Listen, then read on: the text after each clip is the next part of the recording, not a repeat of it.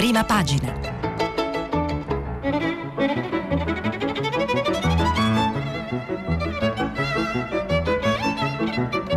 Questa settimana i giornali sono letti e commentati da Sara Menafra, giornalista del quotidiano online Open. Per intervenire telefonate al numero verde 800 050 333. Sms WhatsApp anche vocali al numero 335 56 34 296. Buongiorno, eccoci alla rassegna stampa. Come al solito guardiamo prima i titoli delle principali testate e poi leggiamo qualcosa.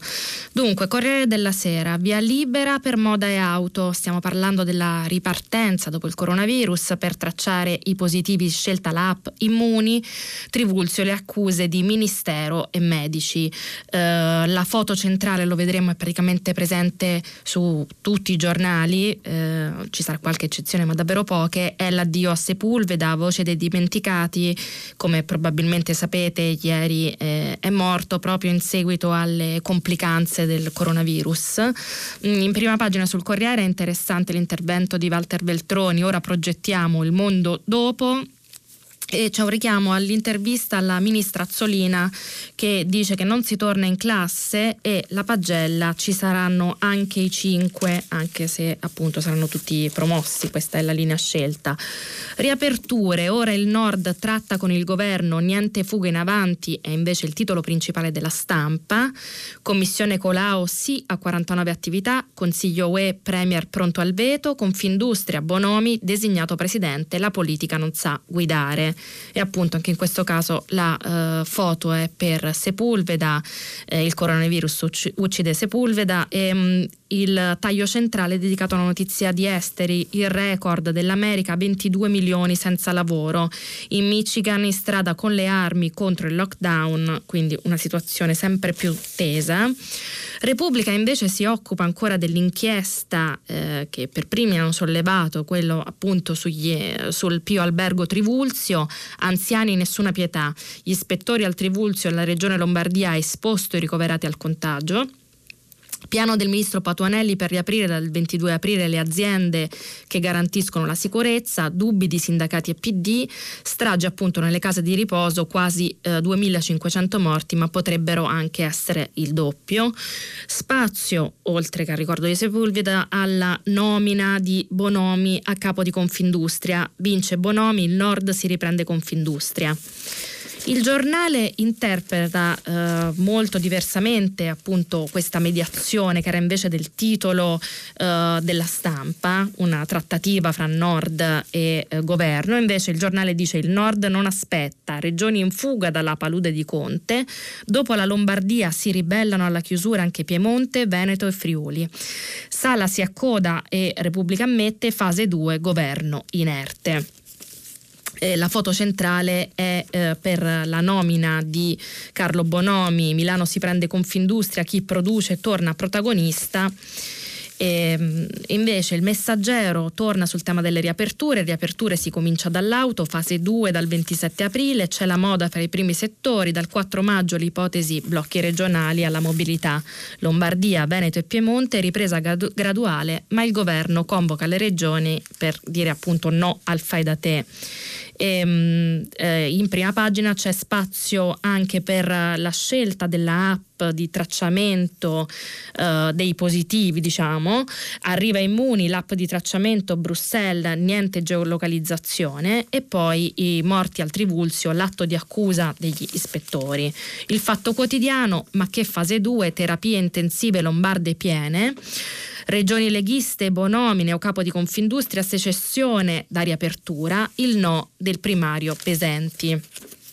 E, ehm, Chiudiamo la lettura almeno dei titoli con il Sole 24 Ore, il quotidiano di Confindustria che appunto mette molto in alto Bonomi, sfida tremenda, politica smarrita, sono le prime parole appunto del presidente di Confindustria, poi lo vedremo, e il titolo del manifesto Alla fine del mondo, lo scrittore militante politico cileno Luis Sepulveda, colpito dal Covid-19, è morto dopo aver lottato per settimane in un ospedale di Oviedo in Spagna. E appunto l'altra notizia è invece Bonomi, Confindustria torna ai falchi. Dunque, leggiamo qualcosa di cosa delle notizie principali, poi cercheremo di spaziare anche un po' su altri argomenti.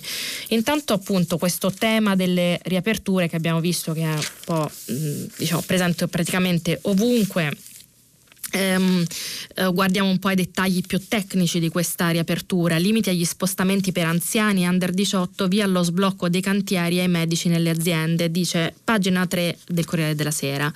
Spostamenti limitati per chi ha più di 70 anni e meno di 18. Nella fase 2 dell'epidemia da coronavirus resterà in vigore il divieto di assembramento e gli incontri, anche se con poche persone, dovranno essere comunque segnati dal distanziamento. Dunque, oltre alle misure di protezione per gli anziani, anziani che hanno patologie si impedirà ai giovani di riunirsi nei locali o di stazionare all'aperto in gruppo, aumentando così il rischio contagio. Le nuove regole per la riapertura delle attività produttive, scrivono Monica Guerzoni e Fiorenza Sarzanini, appunto a pagina 3 del Corriere, ehm, delle attività produttive dal 4 maggio e poi i movimenti del cittadini saranno discusse dalla cabina di regia che dovrebbe riunirsi domani. Già dopo il 25 aprile potrebbe arrivare il via libera per numerose aziende, dalla moda all'auto, ma anche di alcuni cantieri. Il Premier Giuseppe Conte non ha fretta di firmare il nuovo DPCM, prima vuole discutere con le parti sociali, le regioni e gli enti locali e valutare la relazione della Commissione presieduta da Vittorio Colao. La linea del governo è procedere con estrema cautela perché i contagi scendono con lentezza e in Lombardia si continuano a contare i morti. Quindi Attilio Fontana aveva appunto annunciato la ripartenza tra domani e dopodomani della cabina di regia proposta dal segretario DEM Nicola Zingaretti. Dice ancora il Corriere è ormai evidente che la ripartenza non potrà essere unica per tutta Italia, dunque si terrà conto delle richieste dei governatori e poi sarà il governo a decidere le autorizzazioni, quindi regioni scaglionate. Eh, convivere con il virus è la nuova parola d'ordine nel governo, l'ipotesi più probabile è un provvedimento ministeriale fra sviluppo e tesoro per rimettere in moto alcune attività imprese, sbloccando i codici ATECO in attesa di variare le norme per la sicurezza dei lavoratori. Se ne dovrebbe parlare lunedì al Consiglio dei Ministri, convocato per discutere di leggi regionali, dello scostamento di bilancio per finanziare il decreto aprile e del rinvio delle elezioni amministrative. Sempre nella riunione di lunedì potrebbero essere sbloccati cantieri per la costruzione di edifici e altre attività che hanno un codice di rischio basso o medio-basso secondo le tabelle INAIL. Quindi i settori sono, sotto osservazione sono il tessile, la moda, la fabbricazione di autoveicoli, mobili e articoli di pelle. A rischio basso e quindi sulla via della riapertura anche l'industria del tabacco, l'estrazione di minerali, metalliferi, le cave e le miniere. Le aziende che riaprono, come i negozi, dovranno seguire un protocollo molto stretto che riguarda sia la pulizia sia i dispositivi. Oltre a dispenser per disinfettante, mascherine e guanti, gli ingressi saranno limitati e il distanziamento di almeno un metro fra i lavoratori. Um, dicevamo appunto che sulla posizione della Lombardia rispetto al tema delle riaperture aperture, ci sono diverse interpretazioni e quindi forse vale la pena di leggere l'intervista a Tilio Fontana che ha fatto la stampa, che è poi però anche il giornale che almeno in prima dà la lettura più prudente, dice appunto che c'è una trattativa fra Nord e governo. Dunque Paolo Colonnello ha intervistato il governatore. Trattiamo col governo alla cabina di regia, inviate le nostre idee. Presidente Attilio Fontana, gli chiede Colonnello, il governo cerca di aprire e voi chiudete. Indica, il governo indica cautela e voi decidete di aprire. Conte nomina una task force e voi un gruppo di saggi. Roma va troppo lenta per la Lombardia? Non è assolutamente così, io credo che la riapertura della Lombardia sia una cosa complicata perché bisogna mantenere un equilibrio fra le esigenze economiche e la salute. Noi abbiamo iniziato a fare delle proposte al governo da portare alla cabina di regia convocata per sabato dal ministro Boccia. Nessuno pensa di fare il fenomeno, però vogliamo guardare avanti, progettare una Lombardia del futuro senza più scelte dettate dal caso.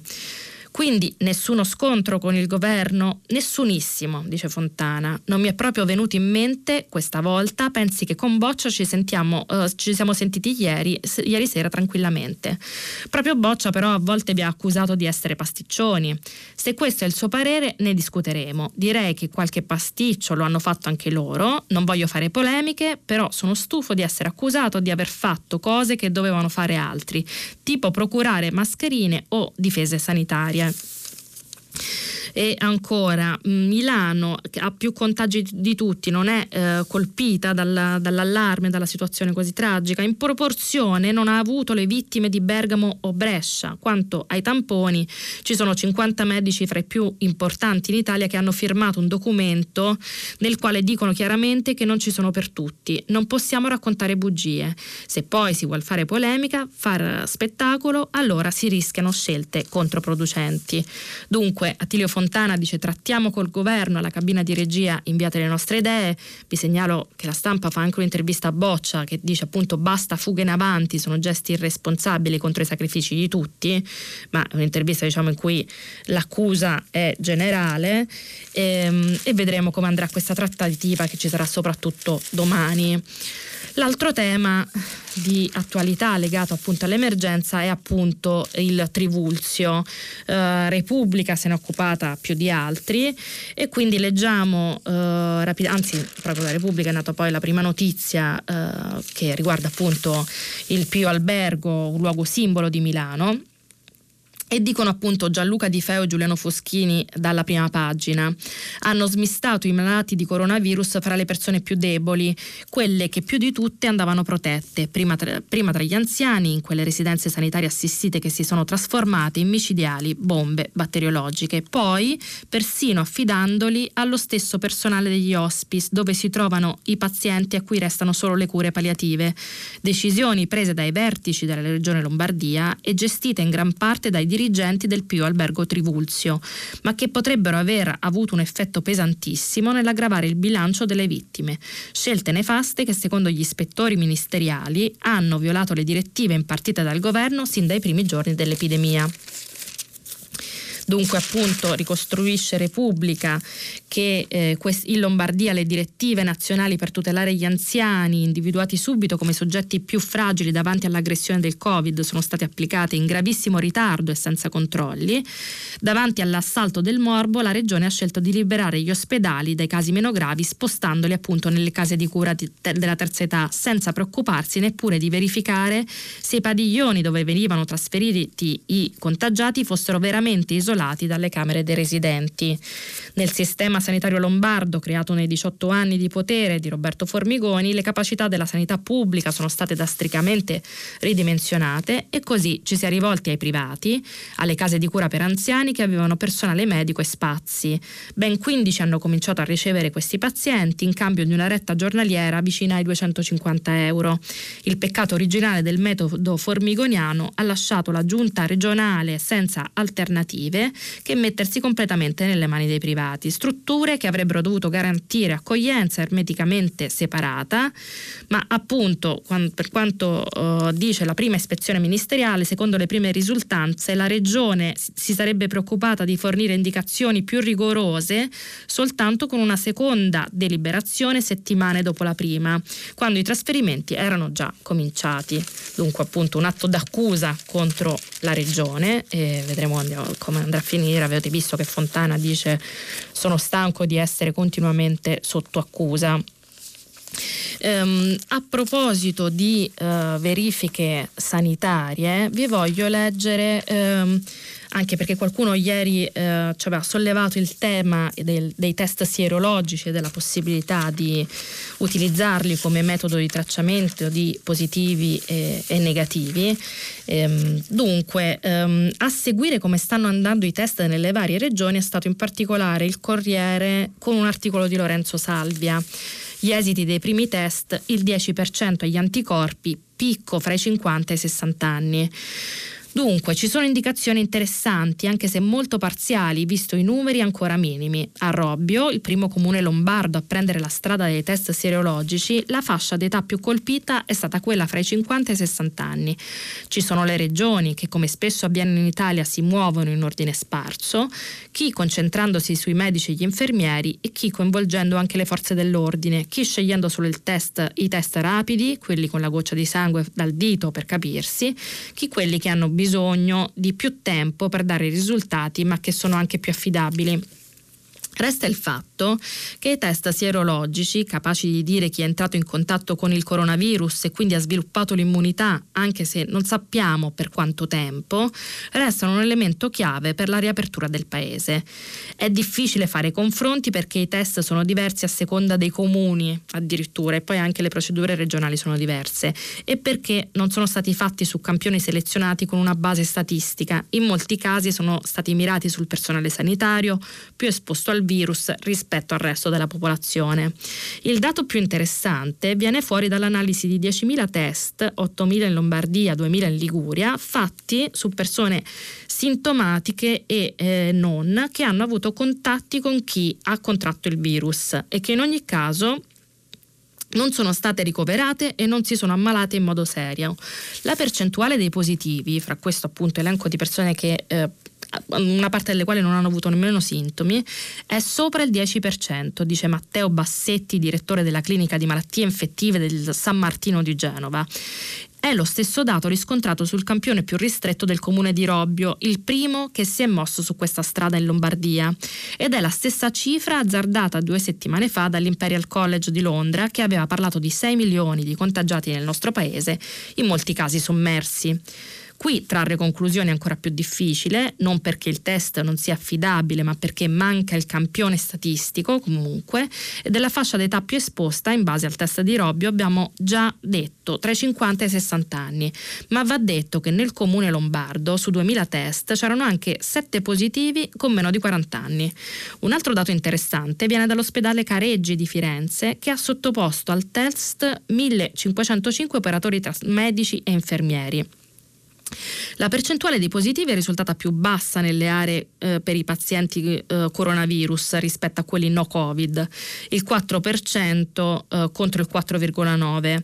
In Emilia-Romagna su 13.156 test fatti solo su operatori sanitari al 9 aprile, il dato dei positivi era appena sotto il 3%, a testimonianza che le misure di protezione funzionano, anche se più alta le, l'esposizione al virus. Sono affidabili questi test? Test, si chiede ancora il Corriere, c'è chi dice che questo tipo di test non sia affidabile e che sarebbe sbagliato fondare su di loro la, la fase 2 ma perché i tamponi sono stati validati da qualcuno e le cure che si stanno adottando in uso sono in uso compassionevole? Risponde Giorgio Palù, docente emerito di microbiologia a Padova, professore di neuroscienze e consulente della Regione Veneto proprio sul programma per i test serologici. Anche lui riconosce che prima di trarre conclusioni sarà necessario avere numeri più grandi e quindi affidabili, ci vorrebbe una standardizzazione non solo italiana ma europea, servirebbero delle linee guida, ma le regioni, ma se le regioni non si fossero mosse per conto loro, secondo lei si sarebbe mosso qualcosa?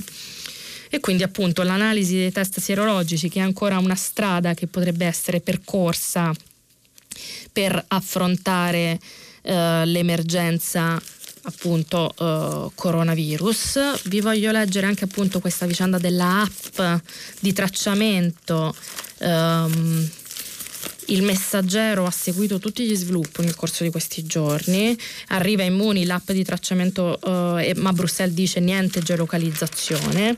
E dunque a pagina 6 del messaggero il governo appunto sceglie Immuni, l'articolo di Cristiana Mangani, si chiamerà Immuni l'app per il tracciamento del contagio da, virus, da coronavirus. Il commissario straordinario Domenico Arcuri ha firmato ieri il contratto con la società selezionata dal team di esperti messo in campo dal Ministero dell'Innovazione.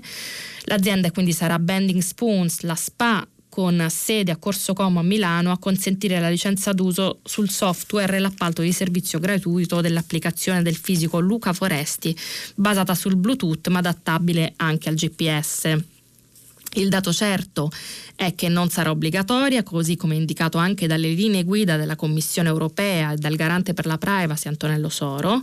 Si potrà scaricare volontariamente e avrà una doppia funzione, quella di tracciamento dei contatti basato sulla tecnologia Bluetooth e quella di diario clinico contenente tutte le informazioni più rilevanti del singolo utente eh, che dovrebbe essere aggiornato quotidianamente con eventuali sintomi e cambiamenti sullo stato di salute, qualcosa di simile a quanto diffuso in Lombardia che si chiama Alert LOM e inviata con un sms ai cittadini e già scaricata da 750.000 persone. Immuni dunque funzionerà eh, così, alla base c'è l'esigenza di rispettare l'anonimato, il Bluetooth generando chiavi numeriche lo garantisce lasciando i dati sensibili sul cellulare stesso e impedendone la memorizzazione su server esterni. L'app individua- individuata dal governo ha comunque due facce, basata sul Bluetooth ma anche adattabile al GPS, ovvero la geolocalizzazione. Un sistema che sarebbe piaciuto di più alla task force di, di Colau ma che rischierebbe di creare maggiori problemi di privacy. L'applicazione sul contact tracing, ha chiarito Arcuri, sarà un pilastro importante nella gestione della fase successiva dell'emergenza. La sperimentazione sarà in alcune regioni pilota e poi verrà estesa. E dunque queste sono più o meno tutte le novità strettamente di cronaca sui giorni eh, su, sul coronavirus in attesa appunto di questa trattativa del governo che dovrebbe partire domani ed essere poi segnata dal Consiglio dei Ministri di, uh, di lunedì. Mm, di eh, discussioni sulla, sulla, ripartenza si occupa anche il foglio parlando in particolare del ruolo del presidente di Ampal, eh, ne abbiamo parlato anche qui anche nel corso del, del filo diretto dei giorni scorsi. Dice Luciano Capone, non è vero che io non sono in Italia, dice dal Mississippi Mimmo Parisi. E dunque leggiamo, la parte più surreale dell'intervento è stata quando, in collegamento dagli Stati Uniti, ha accusato i media di aver diffuso la falsa credenza che al momento non è in Italia. Sono un po' mortificato dall'idea che si sia creata percezione che non sono presente in Italia. Non è vero. Io sono presente in Italia, ha detto Mimmo Parisi dal Mississippi, collegato in videoconferenza per l'audizione in Commissione Lavoro. Il presidente dell'AMPAL era molto molto atteso dai deputati di tutti i partiti, dalla Lega a Forza Italia, da Fratelli d'Italia al PD, che volevano dei chiarimenti definitivi sull'incompatibilità del professore italo-americano, visto il suo doppio incarico all'Università del Mississippi, sulla fuga dall'Italia durante il lockdown e sulla nota spese gonfiata da voli business class transoceanici e mai pubblicata tutti i partiti tranne il Movimento 5 Stelle con l'ex sottosegretario al lavoro Cominardi a dire che le domande erano fuori tema. Eh, Parisi non ha detto granché sul tema Covid, ehm, a parte l'esposizione di un grafico lapalissiano per spiegare che se il PIL si contrae la disoccupazione aumenta. Tutta la sua brillantezza, il professore chiamato da Luigi Di Maio per ridisegnare le politiche attive al tempo del reddito di cittadinanza, dunque Parisi come presidente di Ampal, quindi lo si dà un po' per scontato, ma eh, è l'azienda che gestisce appunto i navigator che, che avrebbero dovuto gestire la parte dedicata al lavoro del reddito di cittadinanza, l'ha conservata per la giustificazione situazione. La più surreale, dicevamo, è quella sua, la sua assenza. Prima ha detto non è vero, che non è in Italia, ma trovandosi in Mississippi e poco dopo ha affermato che è negli Stati Uniti perché l'incarico non richiede di rinunciare alla famiglia ed è quindi del tutto normale tornare per una settimana.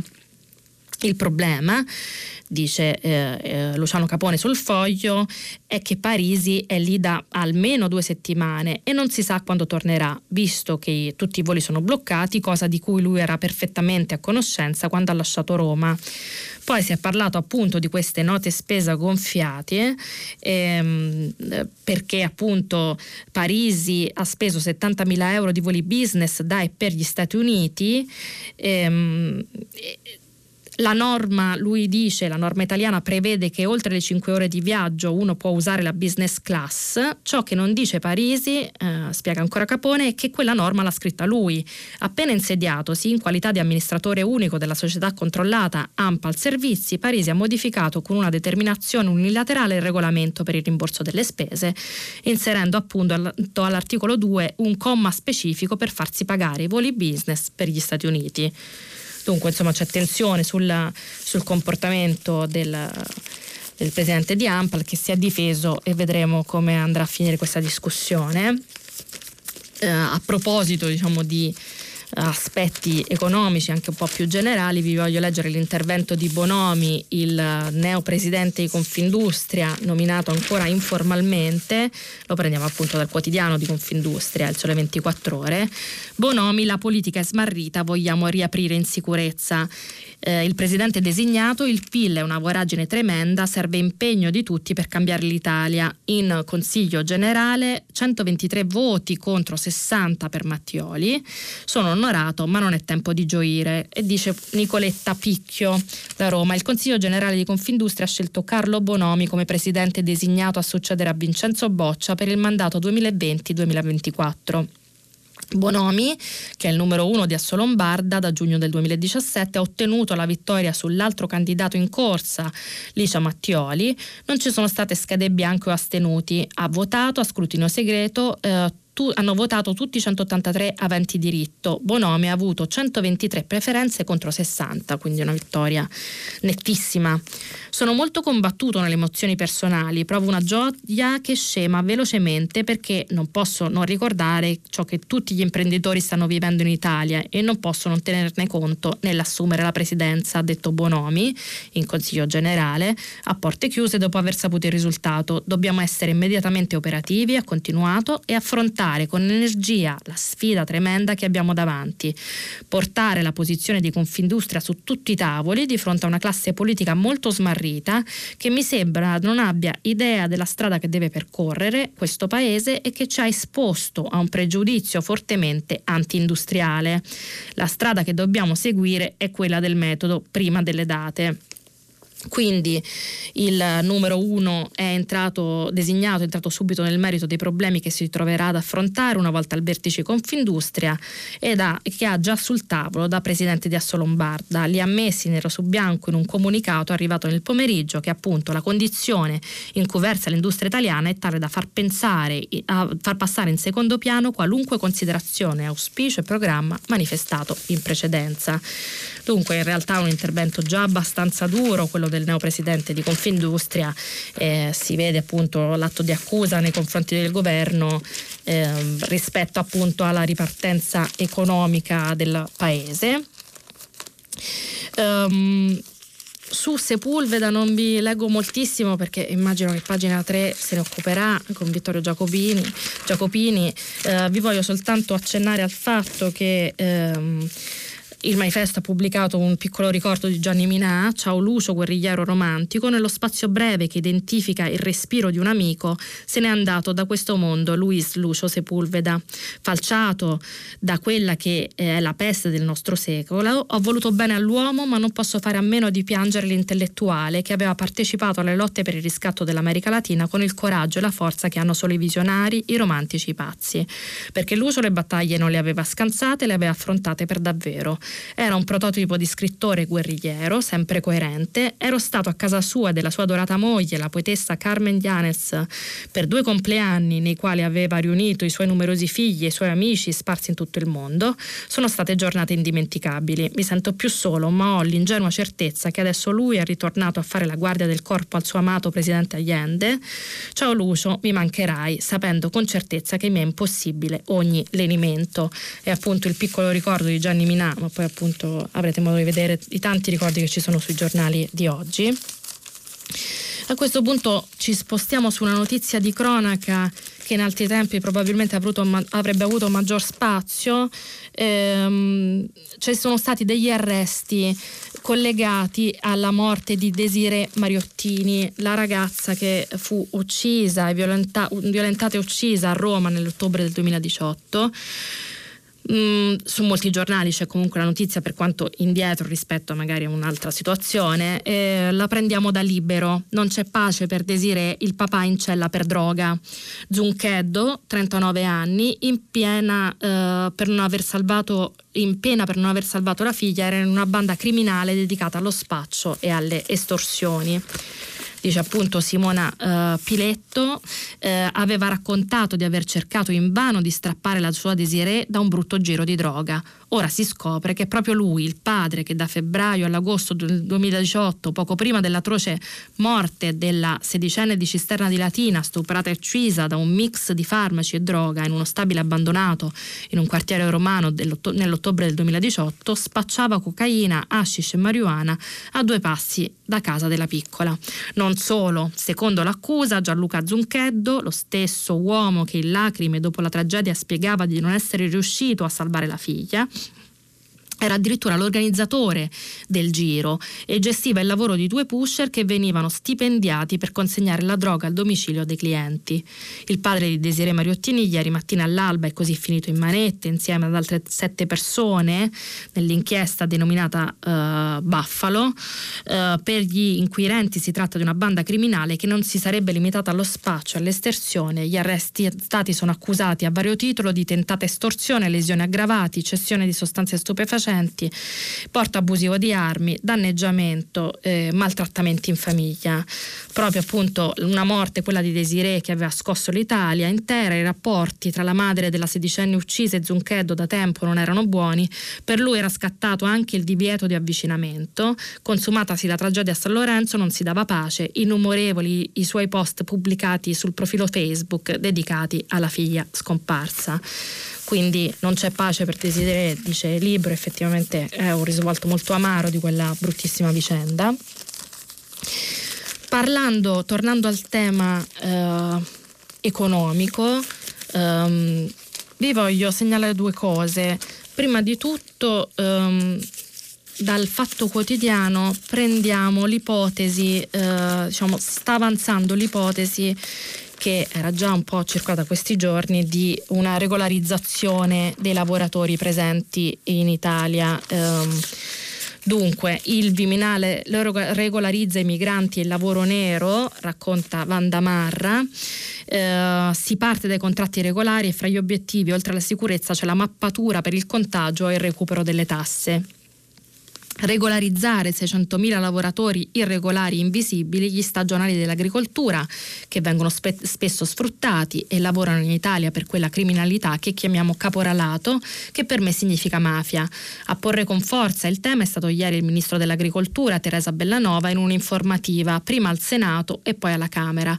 Sono lavoratori che vivono in insediamenti informali, sottopagati e sfruttati. Oggi queste persone sono ancora più esposte al rischio sanitario e alla fame, ha ha detto, ribadendo poi l'emergenza ha aggiunto in Italia il 26,2% del, tota, del, tot- del totale del lavoro agricolo è svolto da stranieri, 346.000 eh, persone in migliaia, in migliaia sono tornati nei propri paesi e le associazioni parlano di una carenza di manodopera fra 270.000 e 350.000 unità. Si stanno studiando modi e tempi per portare questa mh, proposta appunto di regolarizzazione in Consiglio dei Ministri da posizioni diverse mentre la Bellanova è pressata dalle esigenze degli agricoltori che chiedono il prima possibile braccia per non lasciare i, i, i raccolti a marcire nei campi, il Viminale sta cercando le modalità più adeguate per far emergere il lavoro nero con tutti i controlli e le procedure del caso. Con buona pace di Salvini, il modello potrebbe essere quello già utilizzato da tanti in passato, a partire da Roberto Maroni, che al Viminale nel governo Berlusconi, nel 2009 stiamo parlando, fece emergere 200.000 lavoratori domestici. I numeri su cui si ragiona al Ministero dell'Interno sono decisamente minori dei 600.000 nominati ieri dalla titolare dell'agricoltura. Soprattutto, dice Vandamarra sul uh, Fatto Quotidiano, si, par- si parte da un punto, potrà essere regolarizzato solo chi ha un contratto di lavoro regolare, perché un provvedimento di questo tipo sarebbe motivato da più di un'esigenza, la sicurezza, che di questi tempi vale doppio, poter spacciare e riconoscere anche i migranti è un'arma importante per combattere il contagio da coronavirus, gli irregolari positivi sostanzialmente non si possono autodenunciare e poi ci sono le tasse che lo Stato potrebbe recuperare, oltre alla lotta al caporalato e allo sfruttamento. Quindi eh, si lavora alla regolarizzazione regolarizzazione dei migranti, ma la cifra sarà molto più bassa dei 600.000 di cui si è parlato finora. E, e appunto il tema è in parte almeno l'agricoltura c'è uno sviluppo da questo punto di vista molto interessante su avvenire, la riscoperta di lavorare la terra, boom di candidature al portale Job in Country di Coldiretti per la coltivazione e la raccolta dei campi. L'iniziativa ha tre obiettivi, creare occupazione, garantire le forniture alimentari e stabilizzare i prezzi. Dunque, racconta Andrea Zaghi, l'agricoltura dà lavoro, anzi, mai come in questo periodo, il ruolo dei campi, anche dal punto di vista occupazionale, pare essere più importante importante di prima, perché oltre che assicurare adeguate forniture alimentari sono proprio le coltivazioni e gli allevamenti a offrire occasioni di occupazione. È per tutto questo che Coldiretti ha lanciato Jobbing Country, un portale internet che prova a raggiungere in un solo colpo tre obiettivi: combattere le difficoltà occupazionali, garantire le forniture alimentari e stabilizzare i prezzi con lo svolgimento regolare delle operazioni di raccolta. L'iniziativa, che è autorizzata dal Ministero del Lavoro dopo la sperimentazione in Veneto, è adesso estesa in tutta Italia e potrebbe essere davvero un successo. In una sola settimana e in una sola regione le candidature arrivate sono state 1500 e di ogni genere, dagli studenti universitari ai pensionati fino ai cassi integrati, mm, ma non mancano neppure operai, blogger, responsabili marketing, laureati in storia dell'arte e tanti addetti del settore turistico in crisi. In poche ore di operatività attività a livello nazionale i curriculum inseriti sono stati 400. Il 60% di chi è pronto a tornare alla terra ha fra i 20 e i 30 anni di età, il 30% fra i 40 e i 60 e uno su 10 ha addirittura più di 60 anni. Semplice il funzionamento del portatile che si presenta con una piattaforma di intermediazione della manodopera offre quindi eh, a imprese e lavoratori un luogo di incontro Dietro tutto questo c'è anche una necessità ormai impellente di fronte alle incertezze ai pesanti ritardi che rischiano di compromettere le campagne di raccolta e le forniture alimentari, siamo stati costretti ad assumere direttamente l'iniziativa, dice il presidente della Coldiretti, della Coldiretti Ettore Prandini, che punta il dito su un altro problema. Occorre introdurre al più presto i voucher semplificati in agricoltura limitatamente a determinate categorie e al periodo dell'emergenza. Dunque si torna a lavorare eh, nei campi e i candidati sono tanti e di formazione molto molto diversa, ci racconta Avvenire. A proposito di notizie collegate all'economia, c'è anche cosa sta avvenendo nelle autostrade, altro tema di attualità eh, nel corso dell'ultimo anno e anche di più, quantomeno dal Morandi, ehm, ci dice Gianluca Paolucci sulla stampa, il Ministero censura ANAS per la gestione di ponti e gallerie. Fortemente disattese le indicazioni del governo su ponti e viadotti dopo il crollo del Polcevera. Disatteso anche il termine per l'adeguamento delle gallerie che era stato fissato al 30 aprile 2019 con l'effetto che alcune risultano inadeguate. È una pesante censura che suona come un preavviso di licenziamento per la D di Anas, Massimo Simoni. La lettera... Um, la lettera inviata dal Ministero delle Infrastrutture al vertice della gestione stradale sottolinea una serie di inadempienze nel rapporto con il Ministero e solleva varie criticità. Uh, l'ennesimo crollo ad Aulla, lo spunto è il mancato confronto con il Ministero sull'aggiornamento 2020 della Carta dei servizi del gestore, ma sottolinea anche il mancato rispetto degli impegni su un tema particolarmente caldo, quello delle verifiche su ponti e gallerie avviato dopo il crollo del ponte Morandi di Genova e riacceso appena pochi giorni fa dal crollo del ponte di Aulla in provincia di Massa Carrara, gestito appunto da ANAS e sul quale proprio ANAS aveva rassicurato più volte gli enti locali preoccupati preoccupati per la sicurezza dell'infrastruttura. Nella lettera del Ministero, datata 15 aprile, firmata dal direttore generale Antonio Parente, si evidenzia che, contrariamente a quanto avvenuto negli anni precedenti, codesta società non ha proceduto ad effettuare, seppur in via informale, un confronto con questo Ministero prima della trasmissione della Carta dei Servizi per il nuovo anno, eh, il 2020. Tale confronto, oltre a trovare una giustificazione nella natura stessa del rapporto di concessione, nell'ambito del quale è prerogativa del del concedente impartire direttive e svolgere funzioni di vigilanza, si rende necessario in una logica di ciclo virtuoso anche nell'ottica di esaminare le criticità manifestatesi nell'anno appena concluso. Dunque il Ministero censura ANAS per la gestione di ponti e gallerie e appunto c'è stato un crollo che tra l'altro se non, fosse, se non ci fosse stato il lockdown probabilmente... Eh, poter, avrebbe potuto avere conseguenze peggiori quello di Aulla e vedremo come andrà a finire appunto il rapporto con Anas che sembra essere appunto ai minimi termini.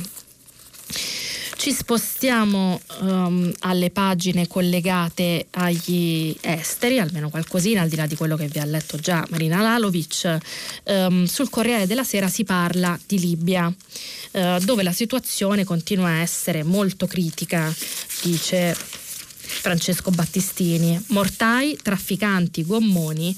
In Libia si rialza lo scontro. Tregua finita, Sarraj recupera su Haftar e scarcera il boss Ammu da Bashi.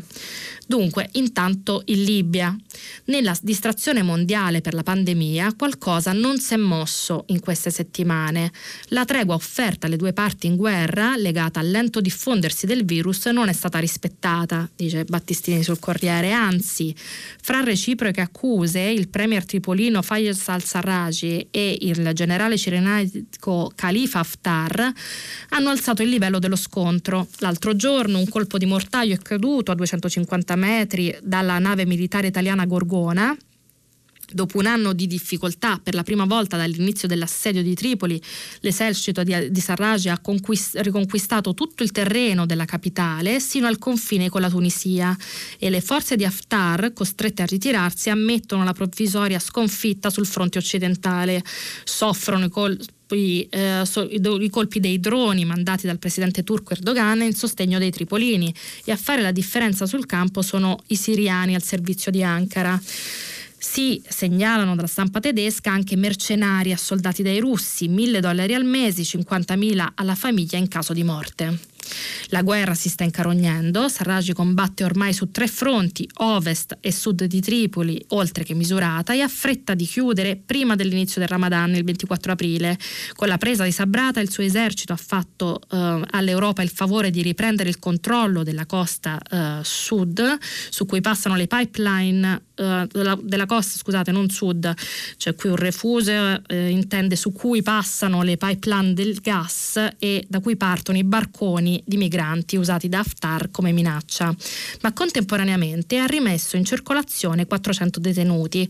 Uno è il famoso Ahmad Dabashi, detto Al-Amu, ovvero lo zio, mercante di uomini, contrabbandiere, ricercato dall'Interpol e con pericolosi trascorsi di vicinanza ai servizi italiani. L'uomo è ricomparso in un video mentre si vanta di aver già incendiato una sede della polizia. E in questo caos l'ONU è incapace di trovare perfino il nuovo inviato al posto del dimissionario Salamè e nel frattempo denuncia atrocità varie, profanazione di corpi, saccheggi, rapine, incendi e di proprietà private. Quindi la situazione in Libia eh, è rimasta molto tesa, si rialza lo scontro, eh, dice il Corriere della Sera. Dalle pagine internazionali che oggi in edicola, eh, insieme anche al settimanale Left, vi voglio leggere un reportage che riguarda Bolsonaro. Um, eh, si è parlato in questi giorni del suo ruolo e anche di come, eh, la, mm, come dire, la, sua popolarità eh, sia scesa all'interno del Brasile. A un certo punto, una notte di qualche tempo fa, forse qualcuno lo sa, si è parlato di un colpo di Stato che l'aveva destituito, poi non era così, ma la tensione è evidente.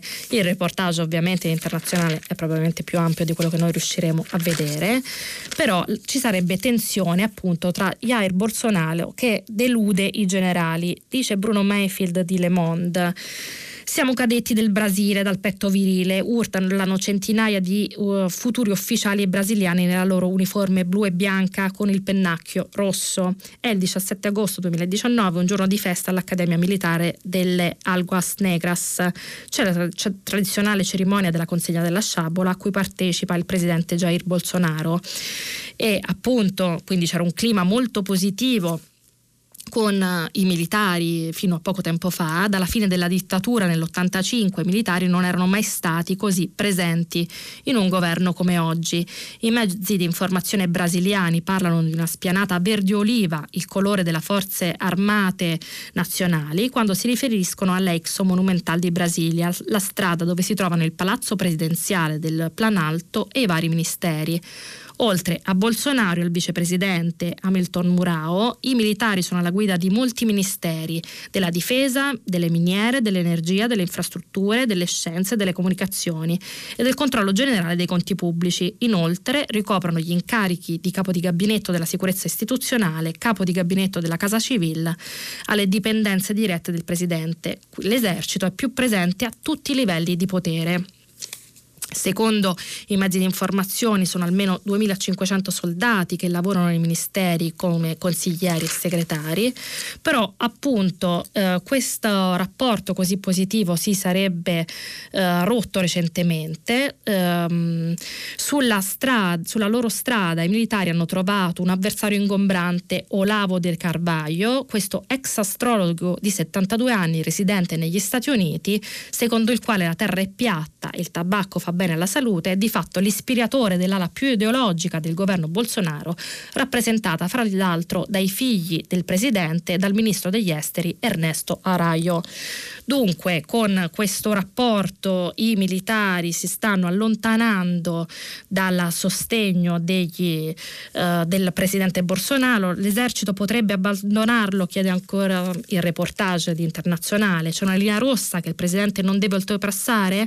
Non è ancora chiaro, i militari sono tornati al potere, ma andando avanti così potrebbero perdere la loro credibilità e quindi la politica non è il nostro lavoro, è il virgolettato con cui si chiude il reportage eh, sul Brasile da internazionale con cui chiudiamo la nostra rassegna stampa e eh, dopo la pausa pubblicitaria vi aspetto per il filo diretto. Eccoci al filo diretto, vi ricordo che stiamo pubblicando i vostri messaggi, anche vocali, sul sito di Radio 3 e ne leggeremo alcuni nel corso del nostro confronto. Intanto una telefonata. Pronto? Sì, buongiorno, Salvatore la chiamo da Brescia, dalla Lombardia. Questa Lombardia che rappresenta con 10 milioni di abitanti su 60 una buona fetta della popolazione italiana e che ha avuto però in questi, in questi periodi il 50% dei morti che si sono contati certo. a causa di questa, di questa crisi. Volevo dire una sola cosa importante secondo me. Mm, non si può pretendere di risolvere i problemi con gli stessi strumenti che li hanno creati. Non possiamo dare alle stesse persone che hanno creato i problemi, in Lombardia soprattutto, e parlo ovviamente della sanità tanto per cominciare, ma non solo della sanità, anche del, della politica e anche dell'economia. Non possiamo dare alle stesse persone la licenza di cercare o di pretendere di risolverli. L'esempio eclatante è quello proprio della sanità. Sono vent'anni che in questa regione una parte politica ha creato il disastro della sanità in Lombardia, appena è scoppiata la crisi, tutto quello che era stato raccontato con, con tanta enfasi da chi ha preceduto Fontana, vedi, vedi il signor Formigoni, vedi il signor Maroni, si è dimostrato si sono dimostrate scelte completamente sbagliate che hanno creato un ulteriore problema ad un problema che, che si era già evidenziato in passato. Ma Salvatore, come si può fare a fare, diciamo, no, superare senza... cioè sono stati eletti, come, come si può... No, guardi, eh, questo adesso non è un invito a non votarli più, io non li ho mai votati, ma non è questo il problema. Le chiedo una cosa molto semplice, le chiedo una, una riflessione. Chi, quale persona sensata tornerebbe nello stesso ristorante dove ha mangiato male spendendo troppo? Chi darebbe ancora allo stesso dentista che ha sbagliato le cure, che gli ha rovinato magari il, una, una prevenzione facendola diventare una cura costosa magari, chi tornerebbe dallo stesso dentista? Chi darebbe la stessa macchina in mano al meccanico che invece di fare la manutenzione ha rovinato tutto facendo in modo che si rompesse ulteriormente. Nessuno farebbe, nessuno che ha una, un po' di buonsenso farebbe una cosa del genere. Come si può pretendere che le stesse persone che un mese fa si giravano in, in, in, non riuscivano a sapere che cosa dire, a, oltretutto che cosa fare, adesso credono di poterci vendere la soluzione. Guardi, chiudo con questa, con questa riflessione. Noi abbiamo avuto fino ad oggi due categorie che naturalmente eh, guidate dal, da, una, da, una, sorta di, poter, di potentato economico, cioè da, da, dal potere dei soldi, che sono i politici e gli economisti che hanno dettato legge fino ad oggi, a quanto pare sbagliando tutto, perché le crisi economiche hanno dimostrato che gli economisti non ne hanno azzeccata una, le crisi politiche hanno dimostrato che i politici non ne hanno azzeccata una. È l'ora di togliere il potere decisionale a certe persone, cioè a economisti e politici, e darlo in mano a scienziati e umanisti, persone che non hanno interessi o non hanno tutti quegli interessi diretti che gli altri che comandano adesso hanno dimostrato di avere e che magari hanno un po' di buonsenso e che magari hanno anche studiato, perché non si può pretendere che politici che non sanno niente, niente di sanità e di medicina debbano e pretendano di dettare legge in un campo dove persone che hanno dedicato la loro vita e l'hanno anche persa in questo periodo, ricordi più di 100 morti tra, tra la sanità italiana. Questo è il problema, non si può pretendere di risolvere un problema con gli stessi strumenti che l'hanno creato. Salvatore, eh, prova a risponderle. Uh, dunque, mh, mm, in realtà le, le, cose che lei dice s- possono essere collegate ma possono essere anche scollegate a mio modo di vedere. Da un lato mh, mm, ci sono le accuse alla Regione Lombardia, accuse a cui indubbiamente eh, il governatore Fontana, l'assessore Gallero, chi per loro dovranno rispondere e, mm, e, e alle quali secondo secondo me al momento non rispondono moltissimo, cioè già appunto l'abbiamo vista nell'intervista alla stampa, ma insomma Fontana ne sta dando tante di interviste in cui dice sono stanco di essere messo sotto accusa.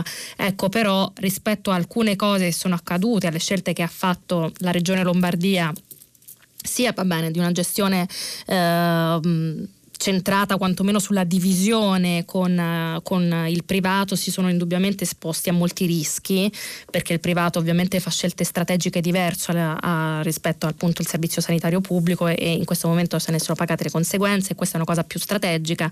Però insomma ci sono varie cose. Qualche giorno fa leggevamo un elenco diciamo di, di domande possibili da, mh, sollevato da messo insieme da Milana Gabbanelli sul Corriere ce ne sono state fatte tante di domande e loro non hanno ancora molto risposto risposto e questo comunque è un tema.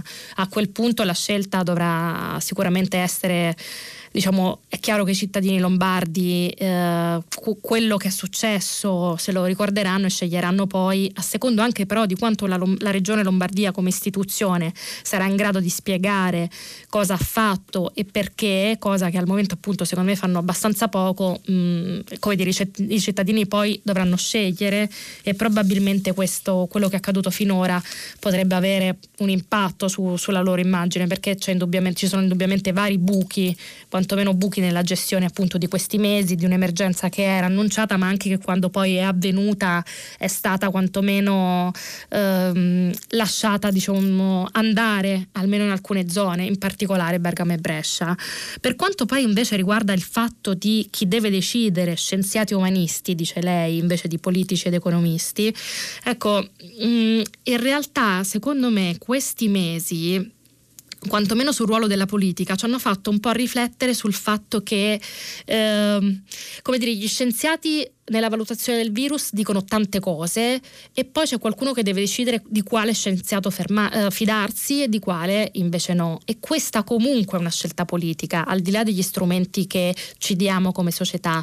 Dunque, ehm, se i politici di questa fase mm, in molti casi non si stanno rivelando all'altezza o comunque hanno un compito difficile di cui spesso fatichiamo a capire le logiche nelle loro scelte, io credo che in realtà in più in generale, guardando alle, ai valori più generali, perché lei appunto parla di quali categorie diciamo, di pensatori e di intellettuali devono guidarci, in qualche modo però è vero che le scelte che noi facciamo in questo momento sono comunque scelte politiche, che affidarsi a tecnici eh, rischi di mh, mm, aumentare il caos e portarci a non decidere, perché soprattutto la scienza ha dimostrato di non avere, come è normale che sia in un dibattito fra accademici, non avere un pensiero unico su un virus recente, ad esempio, però lì bisogna fare una scelta, una scelta che in qualche modo deve avere degli strumenti di democrazia e quindi in senso lato è sempre una politica che dovrà decidere, forse non questa classe dirigente, però in generale io su questo punto non, appunto, non sono del tutto d'accordo con lei, quantomeno sulle categorie, al di là dei, dei nostri dirigenti attuali. Um, vi leggo un paio di messaggi. Penso che in un momento di emergenza il ministro dell'agricoltura dovrebbe eh, rivolgersi a Navigator e a chi percepisce il reddito di cittadinanza. Mi sembra un caso tipico, dice Francesca di Venezia, eh, ed è vero, anche se, o comunque potrebbe essere una strada, anche se appunto abbiamo visto che la gestione di Navigator, l'abbiamo letto prima sul foglio, è abbastanza caotica in questo momento. Buongiorno, penso che tra le prime attività da far ripartire ci sia quella di terminare i lavori stradali. Infatti hanno il vantaggio di poter essere svolti all'aperto mantenendo chiedendo con- controllo della distanza di sicurezza. A Roma ricordo fra tanti altri la vergogna dei lavori sulla Tiburtina fra Ponte Mamolo e il Gra che non procede da, Anna, da anni, dice Arianna da Roma. Ehm, effettivamente pare che nell'elenco delle attività che partiranno per prima ci saranno proprio, prime ci saranno proprio i cantieri, vedremo se sarà così, per domani probabilmente ci sarà la decisione, però appunto l'elemento interessante. Una telefonata, pronto? Eh, pronto, buongiorno, sono Cacchio Vincenza, sono, telefono da Rieti e sono la direttrice della CNA di Rieti. Buongiorno. Buongiorno, eh, grazie dell'ascolto. Eh, il tema è ancora in qualche modo una scelta politica. Eh, parto da, un, eh, da, una cosa molto importante. Eh, in questi giorni eh, c'è un tema ricorrente che è quello dei dispositivi di sicurezza che servono appunto per la sicurezza di tutti noi, cittadini, lavoratori, lavoratrici, imprenditori, imprenditrici. Tra queste le mascherine. Sì e quindi il DPCM del 18 marzo, del 17 marzo ha previsto che si potessero produrre mascherine in deroga eccetera eccetera. Noi abbiamo convinto le aziende a riconvertirsi, CNA Nazionale e Confindustria Nazionale hanno fatto un grande progetto eh, lodato anche da, da, Conte e da Arcuri, un progetto che tendeva a riconvertire la filiera della moda e ad assicurare la produzione di questi dispositivi almeno per la metà del fabbisogno nazionale Abbiamo fatto questo, eh, ora però viene a, eh, a, galla un nodo importante e appunto che prevede una scelta politica. Le mascherine italiane non possono costare quanto le mascherine cinesi. Quindi noi abbiamo ora aziende che stanno producendo migliaia di mascherine a prezzi disposte a venderle praticamente a prezzi di produzione e che giacciono eh, eh, lì perché nessuno le compra in questo momento. Quindi noi abbiamo una ricerca disperata di mascherine, ma io ho un, un'azienda associata alla CNA di Rieti che ha migliaia di, di, mascherine in giacenza. Allora credo che non possiamo dire che questi dispositivi devono essere importanti e devono essere prodotti da ciascun paese perché in caso di emergenza di crisi ogni paese se li terrà per sé e poi però già ora, dopo pochi giorni, eh, condannare queste imprese ad abbandonare queste produzioni. Cioè, questo è un grande problema nazionale, non è solo, io lo vedo perché lo vedo essendo la, la direttrice di una piccolissima associazione imprenditoriale, vedo anche quello che succede giorno per giorno nelle aziende. Certo. Però ripeto, questo è un tema nazionale, o la politica interviene, no? E, prende, e, assume una decisione, altrimenti dobbiamo sapere che tra un po' gran parte delle mascherine torneranno dalla Cina ma che nel momento in cui ne avremo bisogno saremo alle solite, non avremo questi dispositivi disponibili. Oppure dobbiamo capire che le mascherine italiane, siccome il costo del lavoro è diverso, i diritti sono diversi, le, misure di sicurezza sono diverse da quelle cinesi, costano quasi il doppio.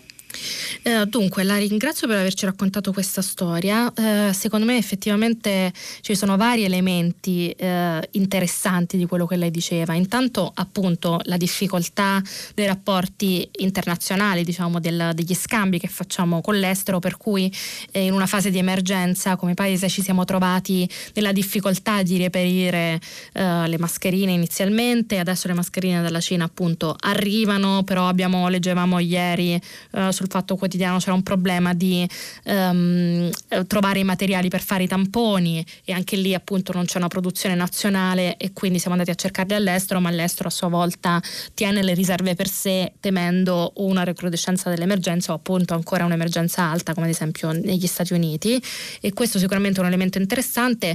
A me eh, ascoltandola veniva in mente anche un'altra cosa che è un, diciamo, un sostegno classico eh, diciamo di, di memoria keynesiana eh, potrebbe essere proprio far produrre una cosa eh, con un intervento diciamo, pubblico come le mascherine a costi anche più alti, ma mantenendo la produzione nel paese. Diciamo che al di là degli mm, interventi a cui sta, parlando, sta pensando il governo in questo momento, che sono ehm, aiuto ai prestiti, ecco, comprare la produzione nazionale di mascherine anche a prezzi più alti comunque manterrebbe dire, un ciclo economico più attivo è, è comunque più sano del, del, del, prestito in sé e quindi potrebbe avere anche un altro effetto positivo. Ovviamente è chiaro che è un investimento in perdita rispetto ai valori di mercato, però potrebbe avere un beneficio sull'economia interna, oltre che, come dice lei, uh, proteggerci rispetto al fatto che dall'estero poi su momenti di emergenza si possono fare strat- diciamo, strategie di accaparramento, di conservazione, diciamo di stoccaggio che ci possono mettere in difficoltà.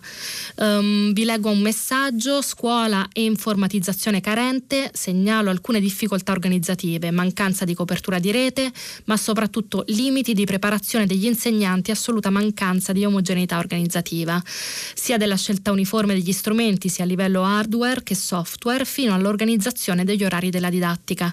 Ogni insegnante ha un caso a sé e ne risente l'efficacia complessiva del sistema problema, dice Mario da Milano, e, um, solo una crescente responsabilità della popolazione può permettere il cambiamento anche della politica, interviene su quello che ci dicevamo prima con Salvatore Antonio da Trento. Una telefonata, pronto? Pronto, buongiorno dottoressa Manafra, sono Paolo dalla provincia di Torino.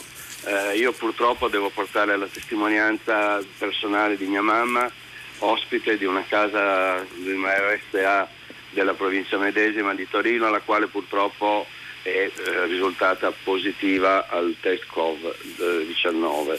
Eh, la mia telefonata avverte proprio sul fatto dell'indignazione che, il, che, io provo e che tutti i familiari di queste RSA provano dal momento in cui ci si è resi conto che questi soggetti sono stati letteralmente abbandonati a se stessi nell'ambito di queste strutture.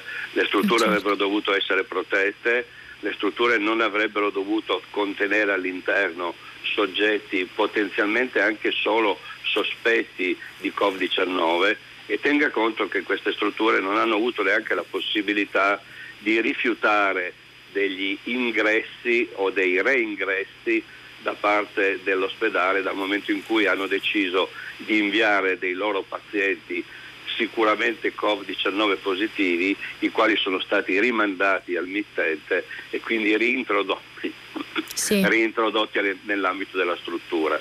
Eh, tutto questo ha fatto scatenare un putiferio, adesso attualmente questa struttura 180 ospiti al 50% di positivi, tenga conto che la maggior parte di loro superano abbondantemente gli 80 anni, 85. Eh, io trovo che questa situazione piemontese sia indegna di un paese civile. Credo che il ricatto che le ASL hanno posto anche nei confronti delle case di riposo sia il ricatto legato alle convenzioni che la medesima ASL apre con le case di riposo e quindi le case di riposo in qualche modo si sentono obbligate ad avere un rapporto di sudditanza e tutto ciò però è estremamente lesivo anche di un rapporto di carattere eh, diciamo contrattuale perché maggi- una grande quantità di queste persone sono in ambito privatistico all'interno della casa pagano una retta assolutamente cospicua e avrebbero tutto il sacrosanto diritto di essere tutelati nei confronti di situazioni di questo genere. Questo non è avvenuto, mancanza di presidi, mancanza di addestramento del personale che ovviamente non è nelle condizioni di poter gestire un fatto infettivo di questa portata, a volte impossibilità di organizzare dei turni perché magari gli stessi dipendenti e in quella struttura ce n'erano un centinaio hanno deciso ovviamente per motivi di sicurezza di allontanarsi dalla medesima. Tutto questo fa ricadere queste strutture in una situazione di manzoniana memoria perché ha molto più a che vedere con fenomeni legati a quel periodo che non al 2020. Io la ringrazio per averci raccontato questa sua esperienza che la tocca così da vicino perché immagino che sia comunque una sofferenza anche parlarne. Effettivamente, eh, tra l'altro lei tocca un punto importante che dobbiamo tenere a mente, cioè che la situazione diciamo, della, dell'emergenza nelle case di riposo eh, non riguarda solo la Lombardia di cui si è parlato moltissimo anche per questo luogo altamente simbolico, il più albergo Trivulzio che eh, è stato comunque investito colpito dal contagio e quindi molti abbiamo, diciamo, molto si è raccontato questa storia per i tanti significati che sembra avere, ma eh, appunto il Piemonte è una regione, se non altrettanto, comunque molto colpita dall'emergenza e dall'emergenza nelle case di riposo e gli elementi su cui riflettere sono, sono tanti. Lei appunto citava il, um, il, rapporto pubblico-privato, comunque sembra essere buona parte diciamo, del nucleo attorno a cui poi far valutare tanti aspetti, cioè strutture che in parte si comportano, con, cioè che sono enti privati ma che eh, hanno un rapporto con le regioni.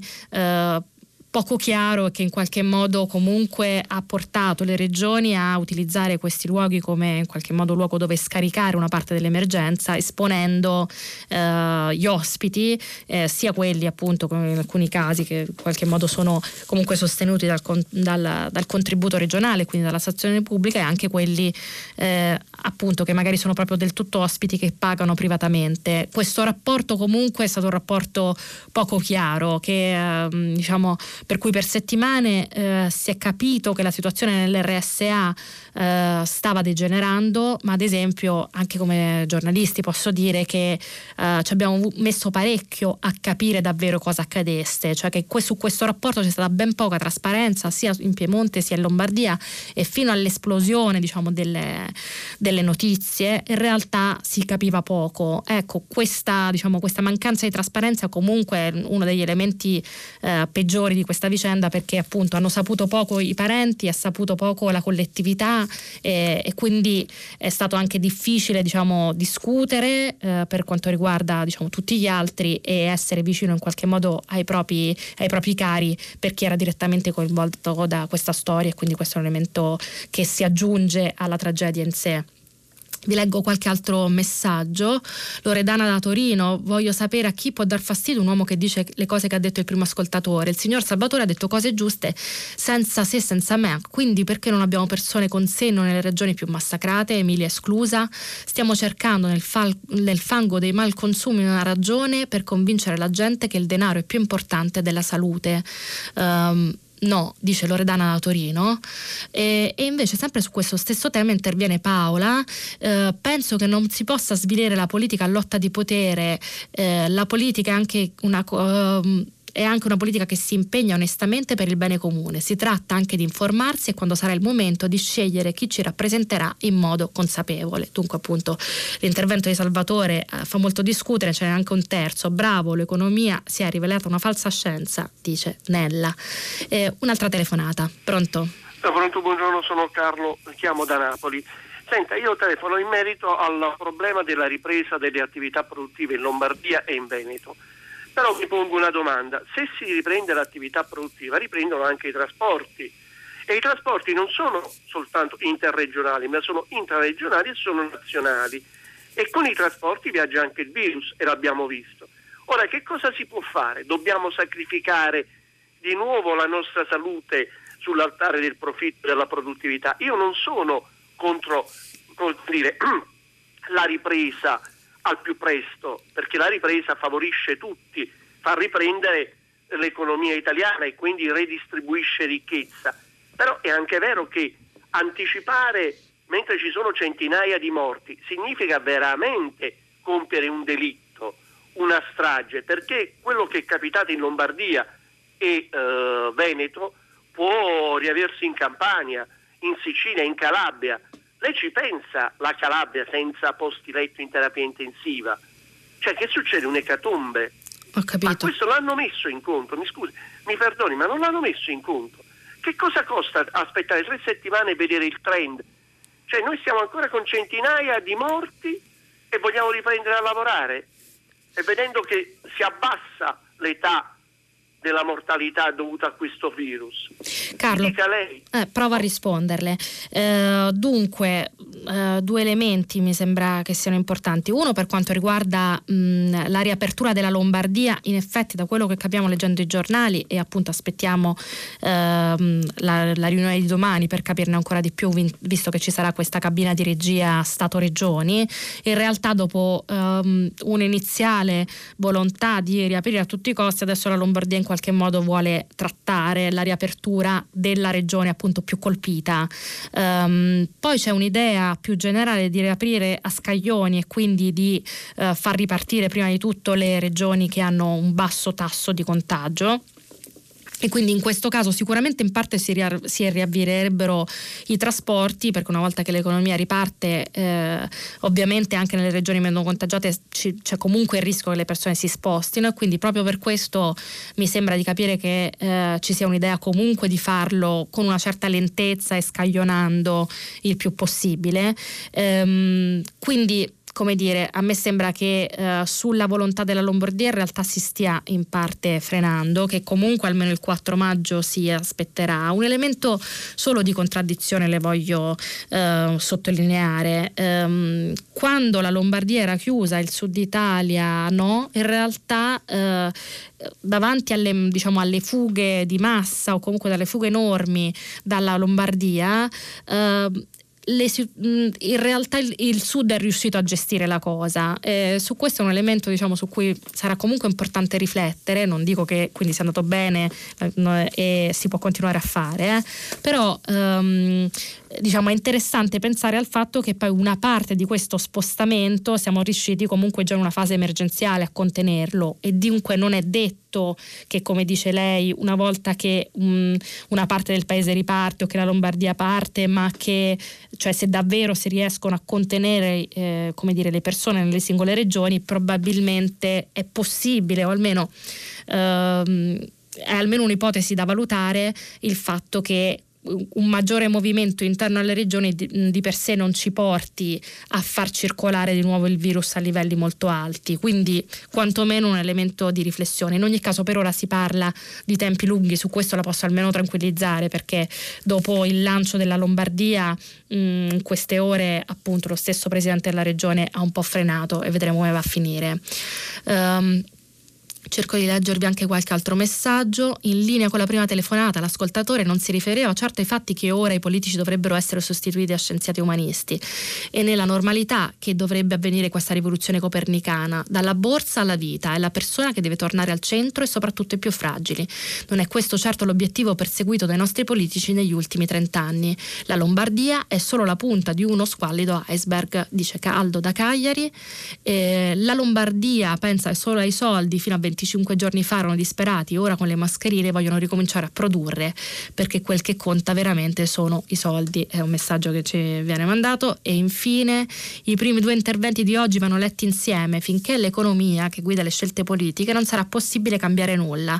Resteranno gli stessi politici e continueremo a dipendere dalle economie dove le persone sono schiave eh, al lavoro, dice Walter di Belluno, ma in effetti eh, come dire, la parte in cui si parla di un, di un, non di un ruolo ruolo preponderante dell'economia ehm, rispetto ad altre dire, scienze più attente all'uomo, come ad esempio appunto Salvatore diceva gli umanisti, è sicuramente una parte molto interessante dell'intervento che ha fatto Salvatore e su cui effettivamente credo che si dovrebbe riflettere. Un'altra telefonata, pronto? Buongiorno, eh, sono Francesca e chiamo da Milano, grazie per avermi richiamato. Io vorrei parlare di un argomento che è quasi totalmente ignorato eppure tocca 11 milioni di italiani, il fumo. Eh, tra i negozi di prima necessità sono state lasciate aperte le tabaccherie, io lo capisco benissimo perché sono stata una fumatrice per 22 anni, mi occupo di disassuefazione al fumo da 22 anni, quindi Capisco il perché siano state lasciate aperte, però forse valeva anche la pena e vale ancora la pena di eh, comunicare, e già l'OMS lo faceva un mese fa, eh, quanto eh, impattante sia il fumo nei confronti di sviluppare forme più gravi del Covid e quante eh, maggiori sono le persone che sono finite in terapia intensiva grazie al fumo. Insomma, è un argomento tremendamente importante e completamente fondamentalmente ignorato. Quindi ehm, ci sono dei modi per smettere di fumare che sono molto semplici. Eh, so che il fumatore in questo momento è a casa fumando come un pazzo e pensando che non è il momento giusto, invece quale miglior momento di questo per smettere di fumare? E credo che sarebbe bene far arrivare questo messaggio. Francesca, grazie. Eh, dunque sì, l'elemento del, del, fumo in generale come dipendenza in questo momento sì, eh, come dire, il governo ha scelto di non affrontarlo, comunque insomma le tabaccherie sono rimaste aperte. Eh, è vero che ovviamente ciò che eh, polmoni eh, che in qualche modo sono già provati eh, rischiano di maggiori diciamo di soffrire di più di una polmonite interstiziale che già che riduce ulteriormente la capacità polmonare e visto che fra le conseguenze diciamo del virus la principale è la polmonite interstiziale ovviamente insomma, su polmoni provati eh, questa può avere eh, quantomeno un impatto maggiore.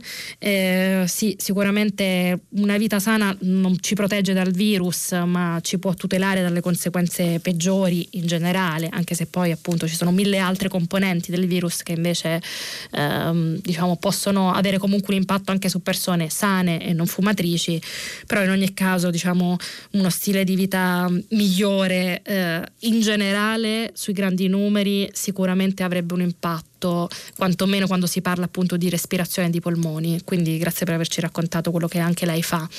Um, Dunque, un messaggio ancora, negli ultimi decenni la maggior parte delle epidemie sono state causate da virus provenienti da animali selvatici. Questo salto è avvenuto a causa dell'azione dell'uomo quando si sconvolgono gli equilibri degli ecosistemi naturali, principalmente le defos- delle deforestazioni a seguito di astrazioni di minerali o di monoculture eh, dedicate alla produzione di mangimi. Tutte attività volte a inseguire i eh, consumi ehm, di queste società. Cambiare questo sistema aiuterebbe non soltanto soltanto i cambiamenti climatici, ma il, il contrasto al diffondersi delle pandemie, dice Silvio. E effettivamente questo è un tema che um, um, è stato affrontato ad esempio dal libro Spillover di David Quamman, che tra l'altro era proprio intervistato ieri da Repubblica, l'abbiamo letto in parte, sicuramente un, un collegamento tra gestione dell'ambiente, deforestazione sviluppo di nuovi virus o comunque di salto da, dagli animali agli esseri umani eh, c'è ed è uno degli elementi che andranno valutati per il futuro. Un'altra telefonata? Pronto?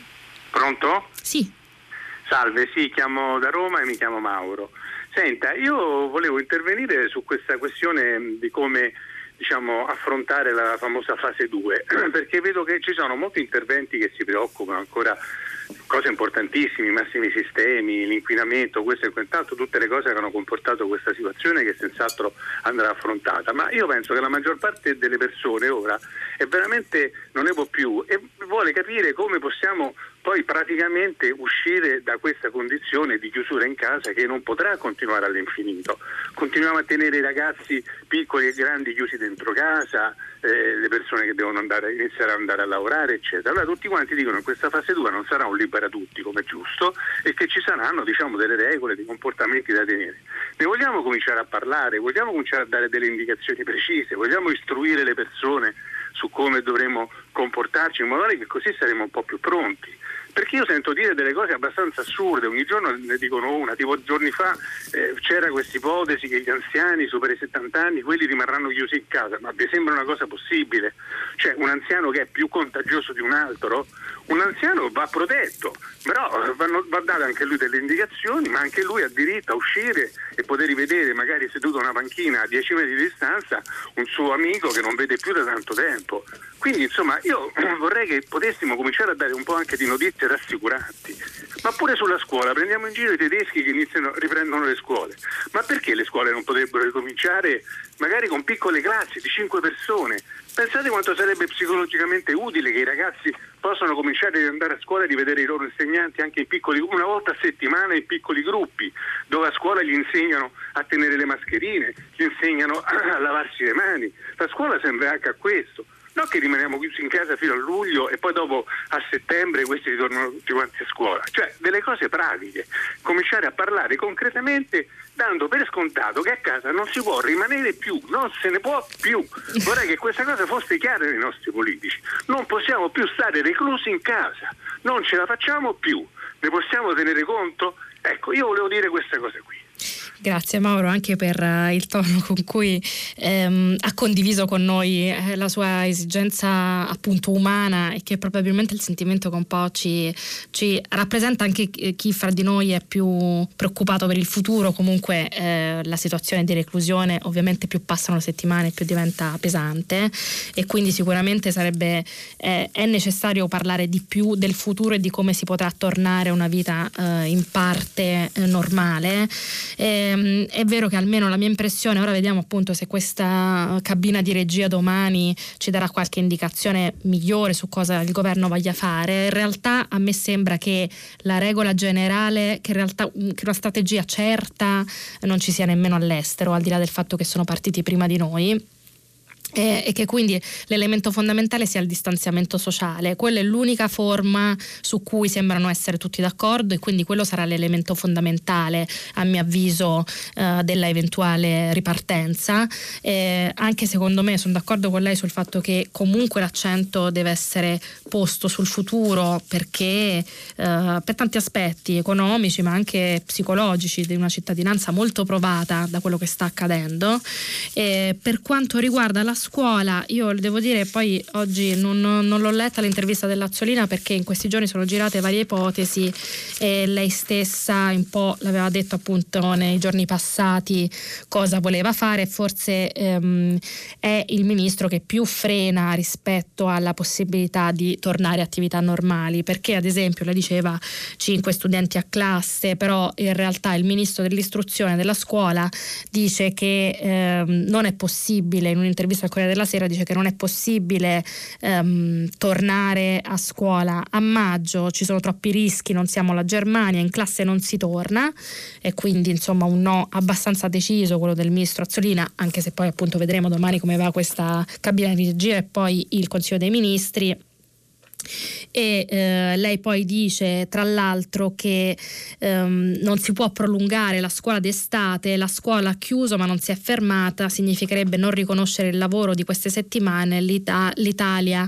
ha un calendario molto ampio e mh, mm, insomma che in qualche modo è uno dei ministri che più frenano rispetto alla ripartenza, tra l'altro si dice appunto su una soluzione mista un po' scuola e un po' didattica online, sarà, se sarà necessaria la didattica a distanza ci faremo trovare trovare pronti e che appunto però non si torna, non siamo la Germania in questo, spero di non darle un dolore, però appunto il ministro è quello che, della scuola è quello che tra quelli che mi sembrano frenare di più, però in generale anch'io penso che pensare a un futuro in qualche modo diciamo anche incerto ma che ci proietti fuori da questa dimensione ehm, come dire così strana per noi ci possa aiutare anche a vivere eh, i giorni che ancora ci separano da una nuova fase un po' più serenamente. Vi leggo un altro messaggio, credo che prima o poi, meglio prima, si dovrà prendere in considerazione se e come si possa passare sopra le libertà costituzionali. Mamma mia, troppo poco se ne parla attualmente con gli occhi foderati dalla paura del Covid, dice Pietro Broggi di Firenze. Eh, le tabaccherie svolgono servizi essenziali come il pagamento delle bollette, dice altro che fumo, Aldo. Eh, un'altra telefonata, pronto? Dottoressa Menafra, buongiorno. Buongiorno. Bentornata, sono contento che sia ritornata dopo parecchio tempo. Grazie. Per, per, la sua conduzione sempre molto analitica e precisa. Senta, eh, le voglio dire due cose molto semplici. Allora, eh, io noto che non c'è eh, tra i tanti discorsi nessun discorso su una prospettiva per la sanità pubblica, come dovrà essere ristrutturata. Questo manca assolutamente a parte le decisioni sulla, eh, sulla riconversione di alcuni ospedali in Covid, però non c'è una visione organica, non se, non se, ne parla. Il secondo punto collegato a questo è il discorso della prevenzione. Noi sappiamo che la legge 833 che fondò il Servizio Sanitario Nazionale nel lontano 78 puntava sulla prevenzione, prevenire è meglio che curare. Io ho lavorato fino a poco tempo fa in una, in una ASL in dipartimento di prevenzione. Dipartimento Io non le ho chiesto come si chiama, lo sa che... Ah scusi, Pasquale da, da Roma, nella, nella, fretta non Sì, l'ho, io pure dal complimento perché penso... vedevo che era tardi, allora mi sono... Pasquale da Roma, scusi. Allora, ho lavorato in un, in una, in una, nel Dipartimento di Prevenzione. Il Dipartimento di Prevenzione si occupa del, del, dell'igiene pubblica, del, degli alimenti, della sicurezza dei luoghi di lavoro, eccetera, eccetera. Ma questo suo connotato vuol dire che ha persone sufficienti a fare controlli. Ora è vero che molti esercizi hanno i cosiddetti autocontrolli, però personale ASL, io appunto ero un tecnico della prevenzione, ossia un ispettore, quelli che una volta si chiamavano ispettori di igiene, si, si andava in giro a fare campioni, a fare controlli, ma da vent'anni a questa parte siamo tutti diventati con i capelli bianchi e sempre di meno. Quindi in realtà non si faceva più prevenzione, ma si faceva un lavoro burocratico, a parte alcune piccole nicchie come noi del servizio per veterinario che andavamo comunque nelle campagne a fare controlli sull'arte, sullo stato degli animali, ma si è ridotto per molti servizi il, il, il lavoro a un discorso puramente burocratico. Pasquale, le devo chiedere di arrivare al punto perché siamo ecco, proprio agli sgoccioli. Due, due cose, questa, ecco eh, che progetto c'è per la sanità per pubblica e per la prevenzione, perché non c'è prevenzione se non c'è personale e se non ci stanno persone che girano su tutto il territorio. Questo. Gra- No, no, grazie buona mille, buona giornata. E dunque, sì, secondo me tra i temi della ripartenza, che sanità ci aspetta in futuro eh, deve essere un elemento centrale. Eh, è molto interessante il racconto che lei faceva rispetto al, al sistema di controllo e al fatto che eh, la parte ispezione delle ASL è stata ridotta nel tempo. L'abbiamo vista un po' in tutti i settori, anche devo dirle come giornalista mi è capitato ad esempio di occuparmi di ispettorato sul sanitario, anche sul lavoro lavoro e i controlli anche da quel punto di vista sono sempre più ridotti.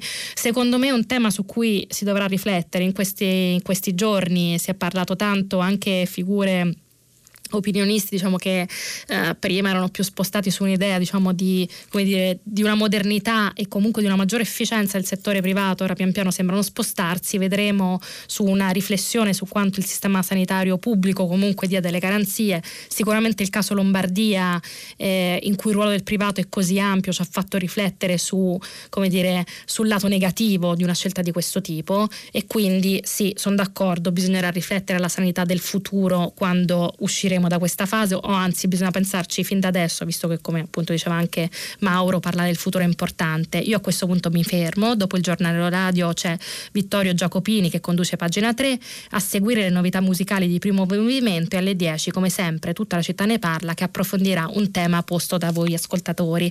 Potete riascoltarci sul sito di Radio 3. A domani.